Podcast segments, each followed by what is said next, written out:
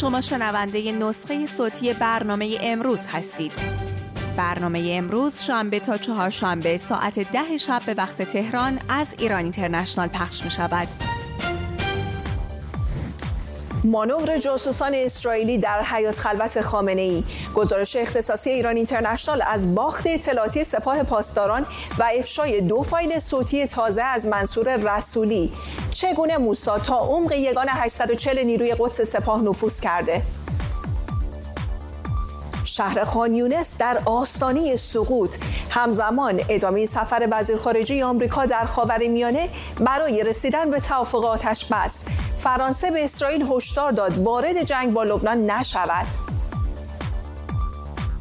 موج اعتراض گسترده کشاورزان در سر تا سر قاره سبز.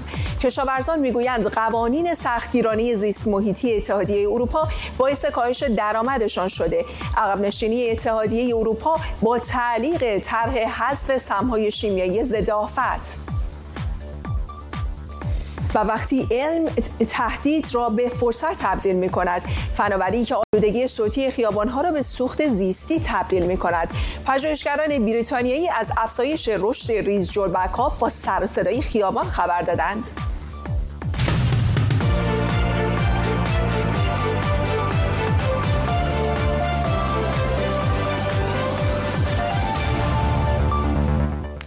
بینندگان امروز. سلام وقتتون بخیر. من گلراهان هستم با جزئیات آخرین تحولات ایران و جهان.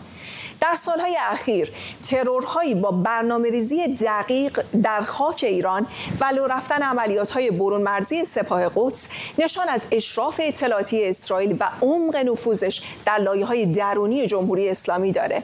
در این بین بازجویی ماموران موساد از پیمانکاران و عوامل سپاه قدس در داخل خاک ایران برای جمهوری اسلامی گران تمام شد.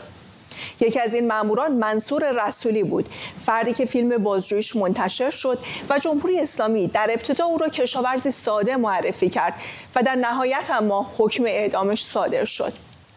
البته این حکم هرگز اجرا نشد. ایران اینترنشنال به دو فایل صوتی جدید از منصور رسولی دست پیدا کرده که نشون میده موسا تا عمق یگان 840 نیروی قدس سپاه پاسداران چشم و گوش داره. مشتبه پورمحسن گزارش میده. افشای ابعاد تازه‌ای از بزرگترین شکست اطلاعاتی سپاه پاسداران از موساد قاچاقچی کارگزار یگان 840 نیروی قدس از چه کسی دستور می گرفت و چرا اعدام نشد؟ این داستانی تازه از منصور رسولی است. نفوذ در خاک ایران بازجویی از عامل ترورهای برومرزی سپاه کشته شدن عضو یگان ترور سپاه در تهران و برکناری رئیس مهمترین سازمان اطلاعاتی جمهوری اسلامی. زنجیره ای از شکست ها در پرونده ای که به رغم تلاش جمهوری اسلامی همچنان باز است. داستانی که با انتشار فیلم بازجویی موساد از منصور رسولی یک قاچاقچی مواد مخدر در خاک ایران و در شهر ارومیه فاش شد. وقتی رسولی اعتراف کرد که سپاه پاسداران او را برای سه ترور در ترکیه، فرانسه و آلمان اجیر کرده. رسولی هاشم آباد سه نفر رو به من گفتن این سه نفر رو برای جمهوری اسلامی ترور بکنین. بعد از این افشاگری خبرگزاری تسلیم وابسته به سپاه پاسداران مدعی شد که او صرفا یک کشاورز ساده است و ای از ارازل اوباش او را رو بودن تسلیم 21 اردیبهشت ماه سال 1401 گفت روایندگان اوت روزهای گذشته دستگیر شدند. اندکی بعد رسولی با این فیلم سفارشی خبرساز شد. بنده از یکی از خانواده های سرشناس و کلی و کشاورز هستیم. چندی پیش مورد ربایش یکی از تیم های زورگیر قرار گرفتم و گفتن دقیقا حرفایی که ما به شما میگیم شما باید اون حرفا رو بگویی و باید بگویی در اروپا و در ترکیه می‌خواستم برای سپاه ترور انجام بدم و از اونها مبلغ 150 هزار دلار پول گرفتم. من تکذیبش می‌کنم. اول خرداد ماه سال گذشته اما سرهنگ حسن سیاد خدایی عضو یگان 840 نیروی قدس سپاه پاسداران در قلب تهران با شلیک دو موتور سوار کشته شد. یگان 840 واحد مسئول ترورهای برومرزی نیروی قدس است. خود سیاد خدایی یکی از فرماندهان عملیاتی این واحد بود که در چند ترور ناموفق علیه شهروندان اسرائیلی دست داشت. از جمله در سال 1390 در دهلی نو.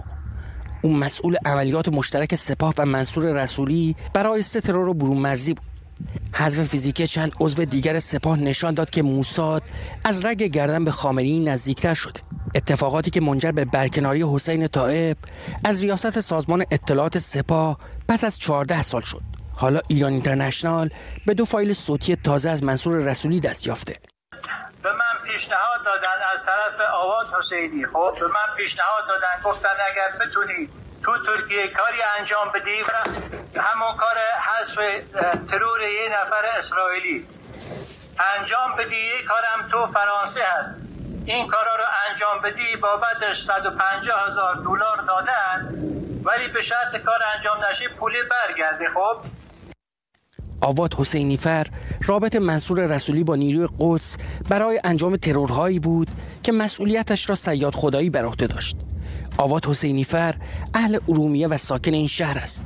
مسئول شاخه آسیای مرکزی و قفقاز یگان 840 یگانی که ریاستش را یزدان میر بر عهده دارد. با نام مستعار سردار باقری. رسولی در یک فایل صوتی دیگر از یکی از اهداف ترورش نام می‌برد. من عرض کردم آقای آواد حسینی اومد پیش من به من گفت های فلانی آقای خب. رسولی. چیه رسولی؟ منصور رسولی. خب. این نفری هست تو فرانسه. به اسم؟ به اسم آقای هنری. برای تمام جامعه بشریت یه مزاریت عجیب و غریبی داره. آقا شما هم دست شما هم تنگه دست منم تنگه. برای چه کشوری؟ برای جمهوری اسلامی ایران. خب. عرض کنم خدمت شما این نفر ترور بشه. برنارد آنری لوی شخصیت جنجالی فرانسه که از مدافعان جدایی طلبان کرد است در کنار یک ژنرال آمریکایی که قرار بود در آلمان ترور شود از اهداف جوخه ترور سپاه بود. در این فایل های صوتی نشان داد که موساد به عمق یگان 840 سپاه پاسداران نفوذ کرد. ایران اینترنشنال اواخر خرداد ماه سال گذشته از یک منبع مطلع با خبر شد که منصور رسولی بی سر و صدا بازداشت شده. در ادامه برای جمع کردن این پرونده آبان ماه سال گذشته خبرگزاری قوه قضاییه از دستگیری ده نفر به اتهام ارتباط با اسرائیل خبر داد. هرچند بر اساس خبری که شبکه حقوق بشر کردستان خرداد ماه همان سال منتشر کرد هشت نفر از این افراد سال 1400 دستگیر شده بودند. یکی از دو اتهام این افراد هم اقدام برای لطمه وارد کردن به تمامیت و استقلال کشور عنوان شد. اتهامی که نفوذ اسرائیل به داخل خاک ایران و بازجویی از عاملان ترور سپاه را ثابت می کند. پاییز امسال اعلام شد که پنج متهم این پرونده به اعدام محکوم شدند. منصور رسولی و چهار نفر دیگر از جمله آران عمری که جمهوری اسلامی او را سرشبکه معرفی کرد. کسی که در این فایل صوتی می‌گوید تا قبل از دستگیری حتی نمی‌دانست موساد چیست و تحت شکنجه اعتراف کرده. آرام عمری بیگناه دستگیر شدم تهمت که برم زدن میگن موساد کیه؟ من هیچ گفتم موساد کی عکسشون نشون بدم؟ میخندیدن که من نمی‌دونم موساد شخصی یا یه ارگانی یا جایی به گفتم عکسشون نشون نبوده اصلا می‌شناسم تا حالا عمرم ندیدم نشنیدم. در فیلمی که برای توجیه اعدام این افراد از تلویزیون جمهوری اسلامی پخش شد راوی فیلم تایید کرد منصور رسولی با یک نفر به نام پرویز که رابط موساد معرفی شده ارتباط داشته. فا آرام و رحمان به اتفاق رسولی را با دستور پرویز مورد ربایش قرار می دهند. رسولی که پیش از این نیز خود با پرویز ارتباط داشته و برای او مأموریت انجام داده این بار قربانی پرویز می شود جدای از چهار نفری که حکم اعدامشان اجرا شد بقیه متهمان به ده سال زندان محکوم شدند. منصور رسولی اما زنده است و حکمش هم معلوم نیست.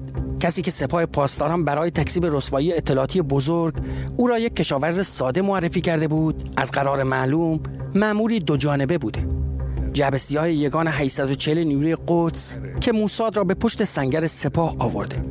نهاد نظامی محبوب خامنه ای که مدت هاست محله بروبیای جاسوسان موساد شده. سربازان گمنام اسرائیل با تابلوی قاچاخچی گنگستر و حتی کشاورز ساده. مشتبا پور محسن لندن.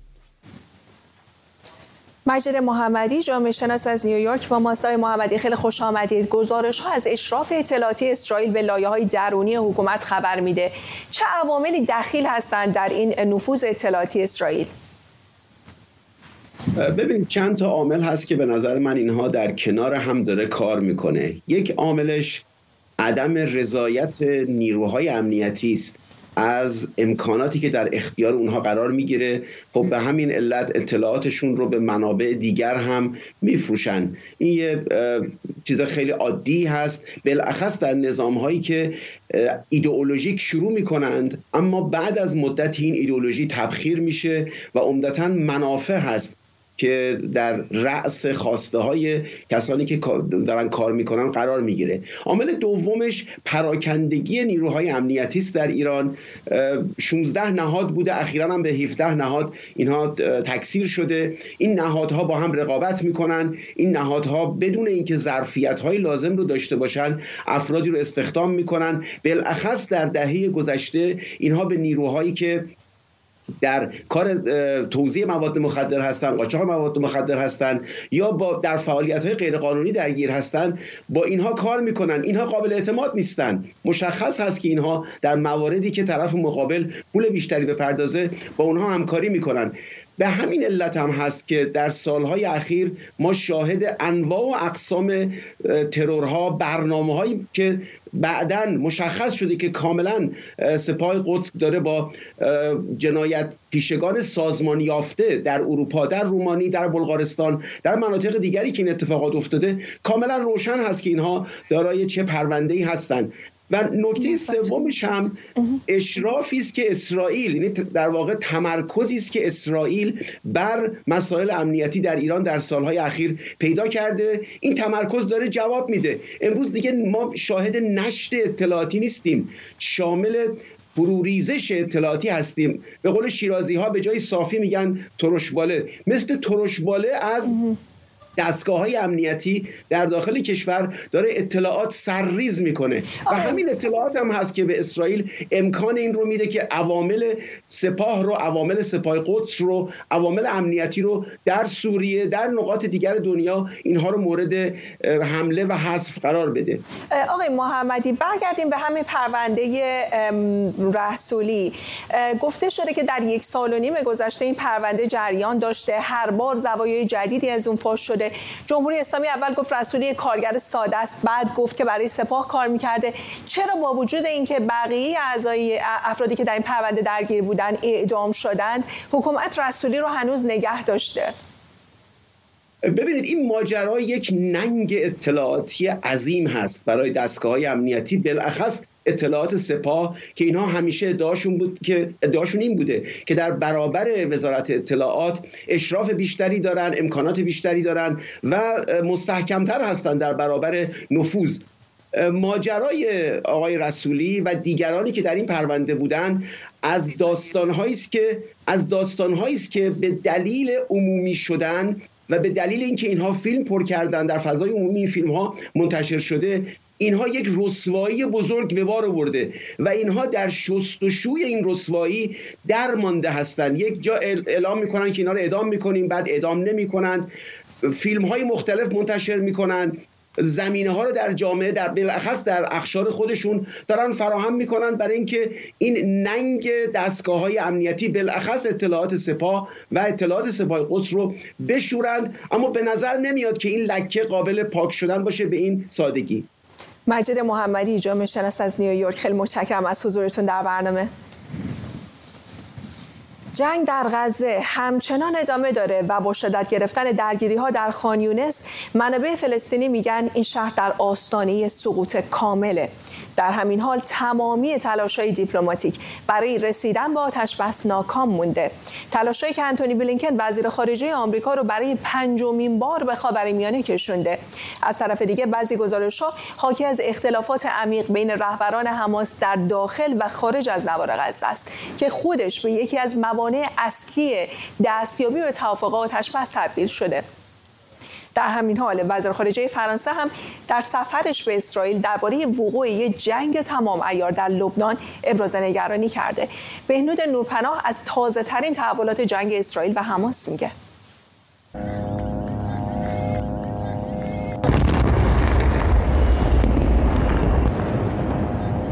گسترش دامنه مبارزات در نوار غزه.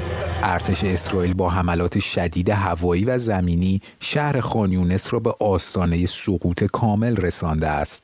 به گزارش منابع فلسطینی بیشتر بافت شهری خانیونس در کنترل نیروهای اسرائیلی قرار دارد و تنها بخش کوچکی از محله العمل و النصر تسخیر نشدند همچنین در محور غربی این شهر ارتش اسرائیل با اندکی پیشروی بیشتر به دریای مدیترانه خواهد رسید و عملا نوار غزه به سه قسمت قیچی خواهد شد. ارتش اسرائیل می‌گوید در غرب خانیونس در رو و زیر زمین تبادل آتش شدیدی در حال وقوع و لشکر 98 ارتش در حرکت برای پاکسازی مناطق جدید است.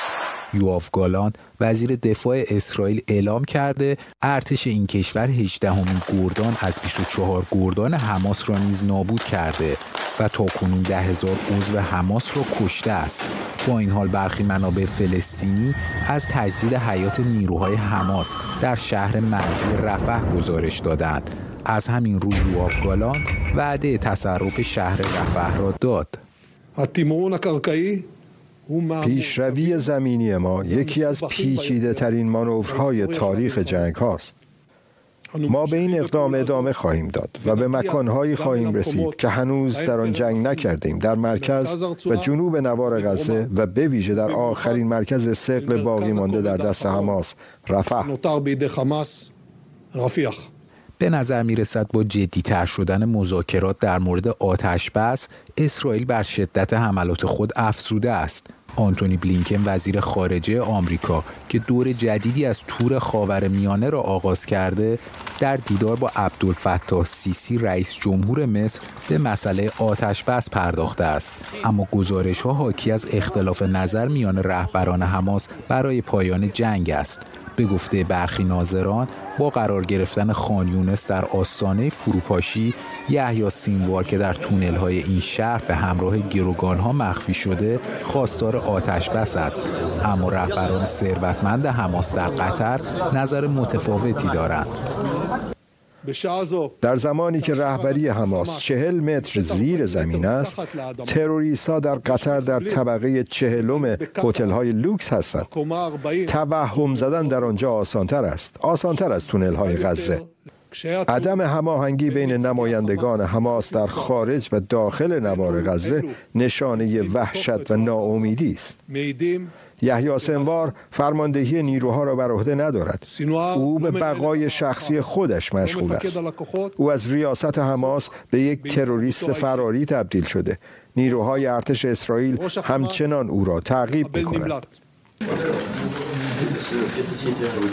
وزیر خارجه فرانسه نیز برای کمک به حل و فصل بحران غزه عازم تلاویف شده است. فارغ از اظهارات مکرر برای آتش بس در غزه این مقام فرانسوی نگرانی جدی خود از وقوع جنگ تمام ایار در لبنان را ابراز کرده به نوشته خبرگزاری شرق الاوسط فرانسه به اسرائیل هشداری جدی داده که در صورت بروز جنگ در لبنان فرانسه ناچار به استفاده از امکانات نظامی خود برای انتقال شهروندان فرانسوی ساکن لبنان به خارج از این کشور است.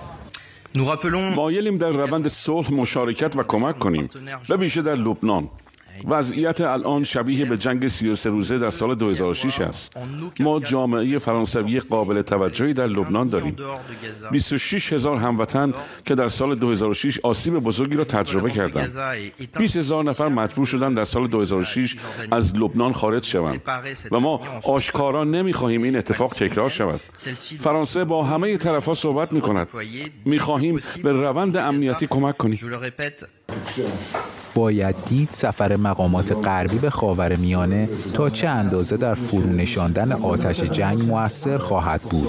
آتشی که از هفت اکتبر به بعد شعله ور شد. بهنود نورپناه لندن.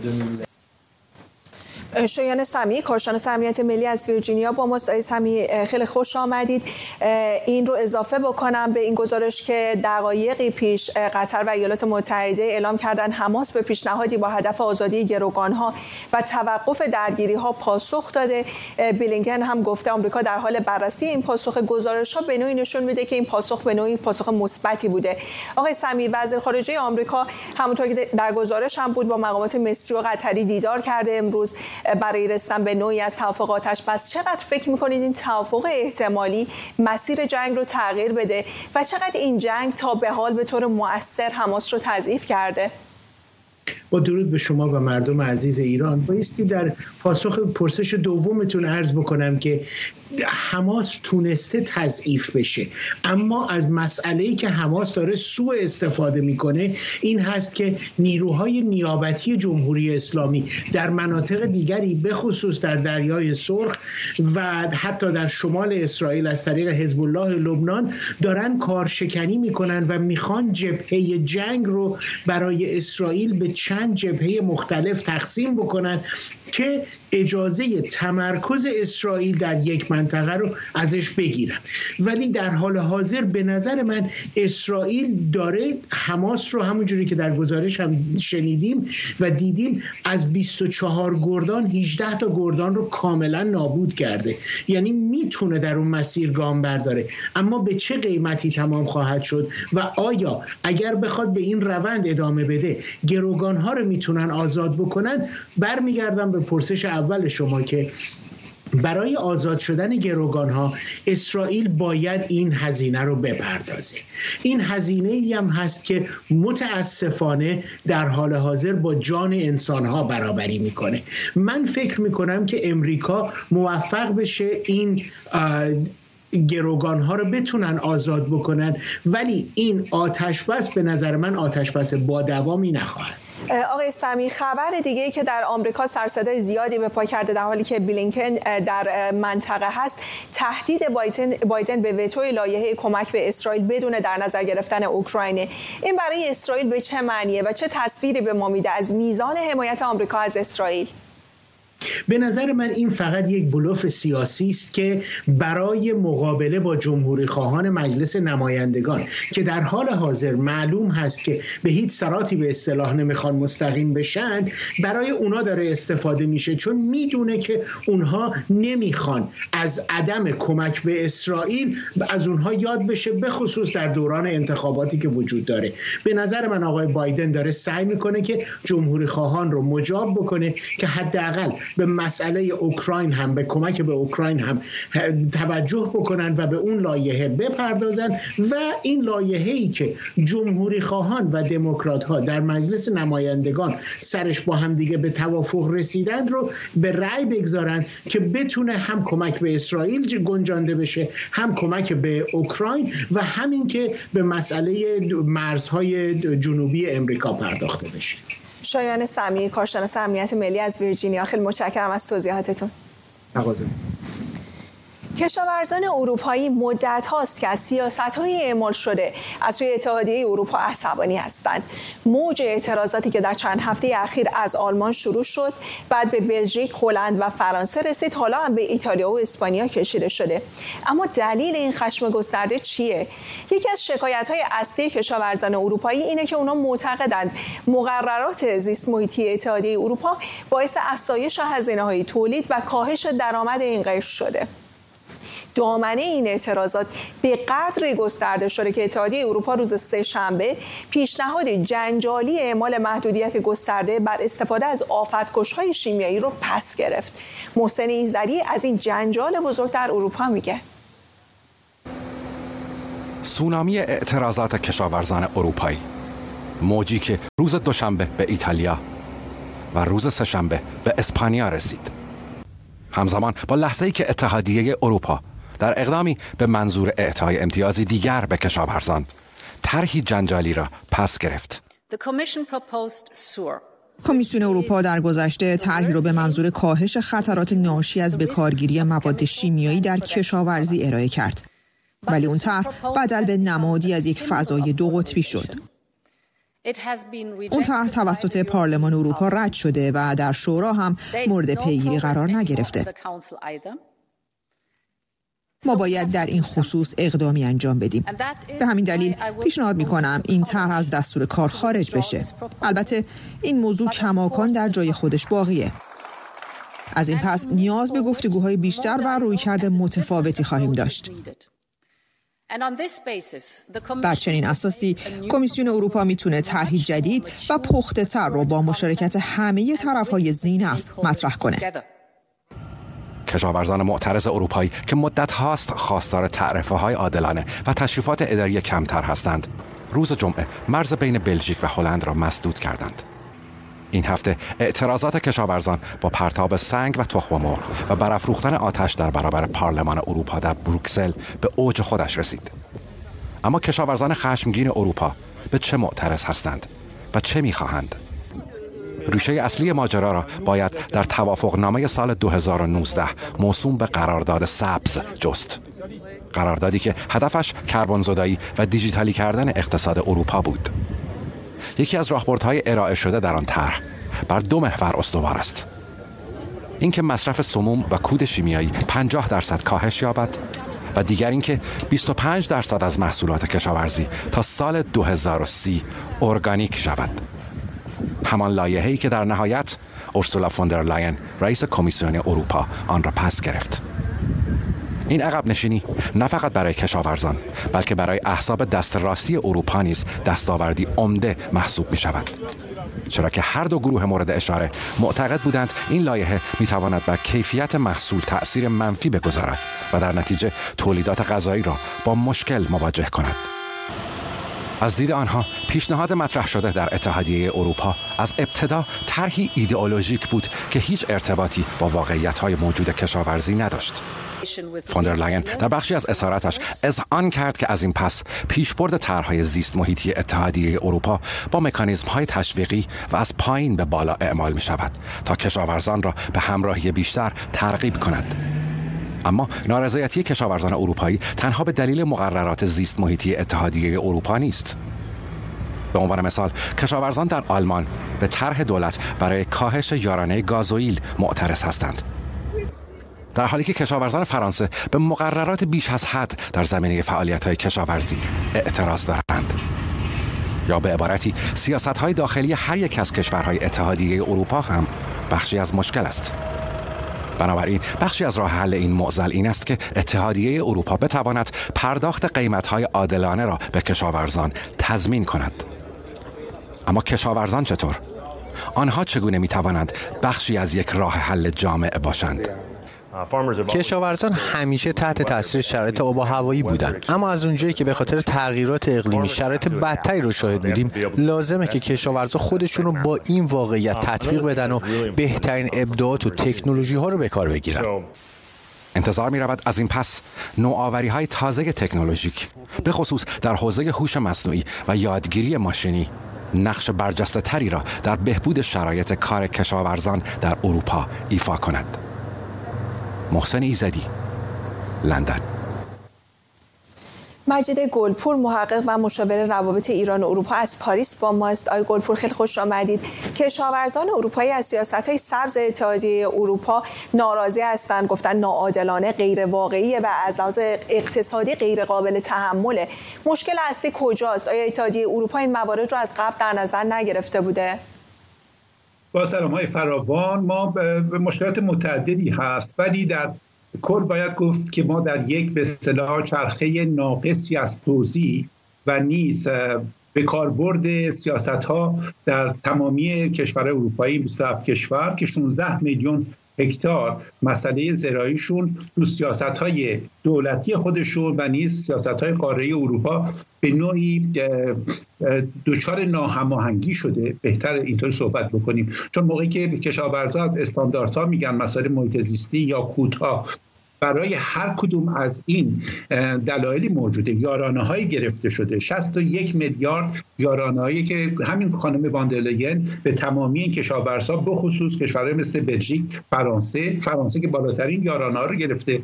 همین کشاورزایی که انتقاد دارن که نمیباید مواد به اصطلاح کود و موادی که به نوع آنتیبیوتیک و نیروهای سالم غذایی رو می‌تونه از بین ببره این پول هایی که مثلا در فرانسه گرفته میشه 24 هزار یورو برای هر کشاورز. به این داره که شما در کوهستان هستین در سطح مرتفعتر یا پایینتر این قیمت ها تغییر می‌کنه. البته فرانسه بسیار جایگاه خاصی پیدا بنابراین این که این به نوعی یک کلاف سردرگم شد تو این شرایط انتخاباتی دلایل سیاسیش رو میشه بیشتر تو نیروهای راست افراطی تو اروپا گذاشت که حملات بسیار زیادی رو هم روی اتحادیه اروپا از درون می‌خوام بیارن. چون تا گذشته بیشتر نیروها می‌خواستن اروپا رو نابود کنن. بعد از برکسیت می‌خواستم برکسیت و خروج های کشورهای دیگر رو با خودشون داشتن من بعد تصمیم گرفتن از درون با مطالبات و بالا بردن اتحادیه اروپا رو به تزلزل و ناهماهنگی بکشن تا حدی هم موفق بودن اما سیاست عمومی اروپا در مجموع میشه ساده گفت در رقابت های بازار جهانی از یک سم می‌خواد مصرف کنندگان اروپایی رو راضی نگه داره. و بخصوص این قراردادی که با مرکوسور هست که یک بازار بسیار بزرگه و قیمت های بسیار ارزنده رو به بازار اروپا میاره. خب مخالفینی در رأس اول همون کشاورزان خواهد داشت. بنابراین می‌خوام بگم مسئله مقدار پیچیدتر از اونی که الان داره گفته میشه. اما اروپا و خانم باندرلین یک دیدگاه مشترک رو برای همه کشورها پیشنهاد میدن و این عقب نشینی کمیسیون باعث شده ما با تنشات بیاد پایین. سادهگیری مسائل اداری و استانداردهای محیط زیستی یک مقدار روستاییان و کشاورزان رو آروم کرده و یارانه ها ادامه پیدا می‌کنه. به دستشون می‌رسه تا انتخابات اروپا و امیدواریم که این دایره اقدام مشترک اروپا بتونه سیاست به نوعی هماهنگتر بین بازار بین المللی و بازار اروپایی رو بتونه برای کشاورزان اروپا که اونم به مدل اقتصادی کشورها برمیگرده بتونه تنظیم کنه. آقای گلپور حدودا کمتر از یک دقیقه وقت داریم. به این اشاره کردیم به جریان های راست افراطی اشاره کردیم و تاثیرشون بر این اعتراضات. آیا این به معنی قدرت گرفتن جریان های راست افراطی در اروپا می‌تونه تلقی بشه این اعتراضات گسترده؟ حتما حتما اینا در بهترین فصل به اصطلاح رکورد ما میگیم کشتشونه. تمام دانایی که ریخته بودن از زمان برکسیت الان دارن به دست میارن و تمام مطالبات تمام هماهنگی تمام خواستهایی که برآورده نشده تمام مشکلات رو به دستگاه بروکراسی بسیار حجیم و به نوعی وحشیانه ضد انسانی کمیسیون اروپا دارن منتقل می‌کنن. این امتیازات سیاسی باعث میشه که رأی های بیشتری بگیرن و در این وسط فکر کنم همه به جز اون واندلگن می‌تونن خوشحال باشن. مجید گلفور محقق و مشاور روابط ایران اروپا از پاریس خیلی متشکرم از حضورتون در برنامه. اما اگه شما هم از اون دسته از افرادی هستین که مدام رمز عبور یا پسورد حسابهای کاربری یا ایمیلتون یادتون میره این گزارش پیش رو خیلی خبر خوبی براتون داره. یه تحقیق نشون میده که تا سال 2025 یعنی همین سال دیگه بیش از 50 درصد از تراکنش های احراز هویت بدون رمز عبور خواهند بود. فناوری پیشرفته ای که قرار ما رو از دنیای سرسام‌آور پسوردها نجات بده. البته مثل همه نوآوری ها این تغییرات نگران نگرانی هایی رو هم ایجاد کرده جزئیات بیشتر رو از نریمان فروغی بشنویم بیشتر افراد به حفظ کردن رمزهای عبور علاقه ای ندارند شاید برای شما هم پیش آمده که هنگام ورود به حساب کاربریتان در گوگل، فیسبوک، ماکروسافت و یا حساب بانکیتان با این پیغام روبرو شوید. رمز عبور نادرست است. یک تحقیق نشان می‌دهد که هر فرد تقریبا دوازده روز از عمر خود را مشغول به یاد آوردن و کلنجار رفتن با گذرواژه ها یا همان پسورد هاست. امروز پسورد ها برای محافظت از هویت دیجیتال و حساب های کاربری ضروری هستند اما تهدیدهایی مانند فیشینگ، کلاهبرداری و البته گذرواژه های نامناسب همچنان خطراتی را برای کاربران ایجاد می کنند. هرچند روش هایی مانند تایید صحت دو مرحله ای و نرم افزارهای مدیریت رمز عبور ابداع شده اند ولی ظاهرا برای آنچه بهداشت دیجیتال گفته می شود باید کلا از ایده رمزهای عبور که عمری 60 ساله دارند گذر کنیم در چند کلمه شاید بشود گفت که ایده اصلی در واقع تغییر هدف حمله ها و سوء استفاده ها از کاربر به سیستمی است که توسط تیم های متخصص در امنیت دیجیتال ساخته و مدیریت می شوند. شرکت ها و مؤسسه های ارائه دهنده خدمات دیجیتال اغلب تلاش می‌کنن میان آسانی و سادگی در استفاده از سرویس ها و امنیت پایدار تعادل برقرار کنند. ولی معمولا از دستیابی به هر دو ناکام میمانند. هدف از گذرواژه ها افزایش امنیت بود. اما از آنجا که سطح حمله و سوء استفاده در حال گسترش است تحولی دیجیتال برای افزایش امنیت رمزهای عبور بیش از پیش ضروری است. بله زمان آن رسیده که شرکت های ارائه دهنده خدمات دیجیتال رمزهای عبور را کنار بگذارند و از احراز هویت بدون رمز عبور استفاده کنند. با افزایش تصاعدی استفاده از محصولات دیجیتال اقدامات امنیتی که زمانی برای ده یا 20 وبسایت در هفته موثر بود دیگر جوابگو نیست. شاید دانستن این نکته جالب باشد که امروزه 80 درصد از تمامی موارد سوء استفاده و سرقت پسوردها به دلیل رمزهای عبور ضعیف مانند تکرار یک عدد یا نام و سال تولد کاربر اتفاق میافتد که نشان می‌دهد بهترین راه برای کاهش نفوذ جایگزینی رمزهای عبور با یک فناوری احراز هویت کاملا جدید است. پسکی ها یا همون کلیدهای عبور. کلیدهای عبور نوع جدیدی از فناوری احراز هویت را بر اساس کریپتوگرافی یا رمزنگاری ارائه می‌دهند که به طور خودکار توسط یک دستگاه تولید می شود. سپس اثر انگشت، اطلاعات بیومتریک و یک پین کد که تنها در اختیار شما و منحصر به شماست با کمک passkey ها راه را برای ورود و دسترسی ممکن می سازد. تصور کنید تلفن شما همانند یک شاه کلید جادویی عمل کند که قفل تمام حسابهای کاربری آنلاین شما را باز می کند در این صورت دیگر به حفظ پسوردهای پیچیده نیازی نیست.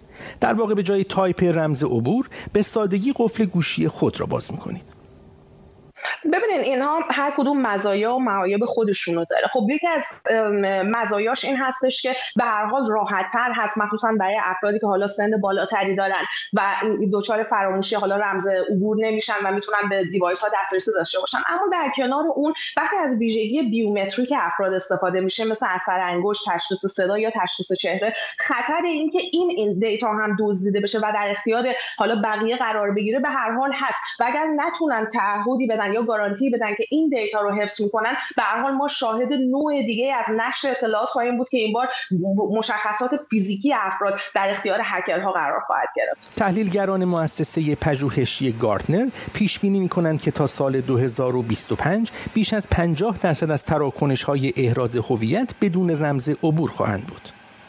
البته این تغییرات در روش های احراز هویت بدون مشکل و مانع نخواهد بود. ادغام تکنولوژی های پیشرفته با زیرساخت های قدیمی یکی از بزرگترین موانعی است که بر سر راه این تحول تکنولوژیک قرار دارد. از طرفی تصور کنید خانه با یک جعبه ابزار فوق‌العاده پیشرفته خودکار و البته پیچیده بسازید. ممکن است جالب به نظر برسد اما اگر مشکلی پیش آید تعمیر آن می‌تواند به کابوس تبدیل شود. لازم به ذکر است که جایگزینی تکنولوژی رمز عبور برای شرکت های فناوری کار ساده و یک شبهی نیست و معمولا به صبر مسئولیت پذیری و آزمایش برای اطمینان از امنیت شبکه نیازمند است. اگرچه برخی بر این باورند که با پیاده سازی این تحول تکنولوژیک هنوز سالها فاصله باقی است اما واقعیت این است که اینطور نیست. دنیای بدون پسورد اینجا و حالا در دسترس است. نریمان فروغی لندن.